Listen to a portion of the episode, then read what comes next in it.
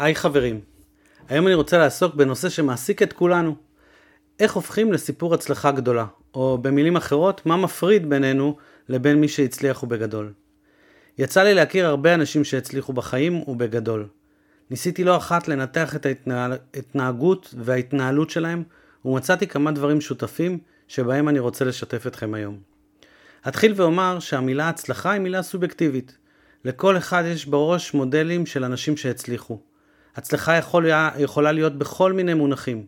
לדוגמה, בכסף, בהכרה, במונחים של הישגים מדעיים, חיי משפחה וכל מה שעולה לכם בראש. אז מה באמת מפריד בין אנשים שהצליחו ולמי שעדיין לא פרץ? אז הדבר הראשון הוא מחויבות. קחו את כל מי שאתם מכירים והצליח בגדול ונסו לשחזר לאחור. כמה אירועים חברתיים היא או הוא פספסו? כמה זמן הם העבירו רחוק מהמשפחה? כמה שעות הם עבדו ביום? התשובה תהיה הרבה. אנשים שפורצים קדימה מזיזים הרבה מאוד דברים בחיים שלהם לטובת הרעיון. הם מוותרים על שיח... שיחות החולין באמצע היום בבית קפה. הם קמים לפני כולם או הולכים לישון אחרי כולם. הם מנצלים כל רגע כדי ללמוד דברים שקשורים לתחום המחויבות שלהם. הם מעמידים בראש סדר העדיפויות את המטרה. בקיצור, הם מחויבים. העובדה השנייה קשורה לחוסן הנפשי שלהם. בין אם הם נולדו כך מטבע, ובין שאימנו את עצמם לחוסן נפשי. בואו ניקח כמה דוגמאות להתנהגות שמעידות על חוסן נפשי גבוה. מצליחנים פועלים בצורה קרה. הם לא נותנים לרגש לנהל אותם, הם חושבים כל הזמן על המטרה. הם נוקטים בפעולות ממוקדות שמקדמות אותם לקראת המטרה, כל השאר לא מעניין. הם מאמינים מאוד ברעיון, בדרך, ולא נותנים לשום דבר לערער אותם או להוציא אותם משיווי המשקל.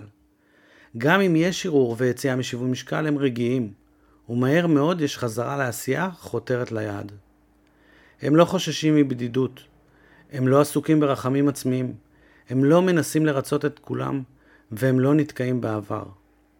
וכמובן שיש עוד הרבה דוגמאות אחרות. חשוב לי לציין, כמו שהזכרתי מקודם, ישנם אנשים שזהו האופי שלהם, אבל ישנם הרבה מאוד אנשים שאימנו את עצמם ויצרו לעצמם חוסן נפשי. אם בעזרת מאמנים ואם באמצעות לימוד ותרגול עצמי. בכל מקרה, חוסן נפשי יכול להיות זמין לכולם.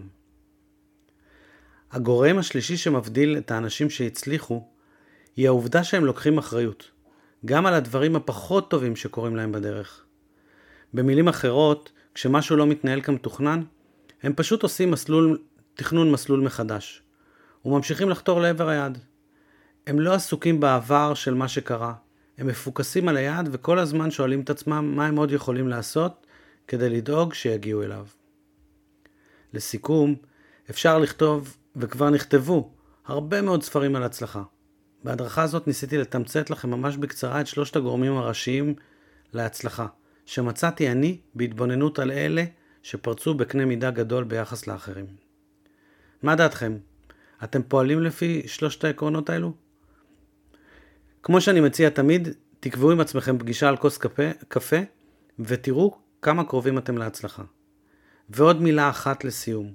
מצליחנים עושים דברים ונוקטים בפעולות שאחרים לא נקטו. הם התאמצו בצורה יוצאת דופן, ולכן הם שוברים תקרות של זכוכית למול כל האנשים האחרים. אם הם היו עושים את אותן פעולות שכל האנשים האחרים עושים, סביר להניח שהם היו מגיעים לתוצאות רגילות.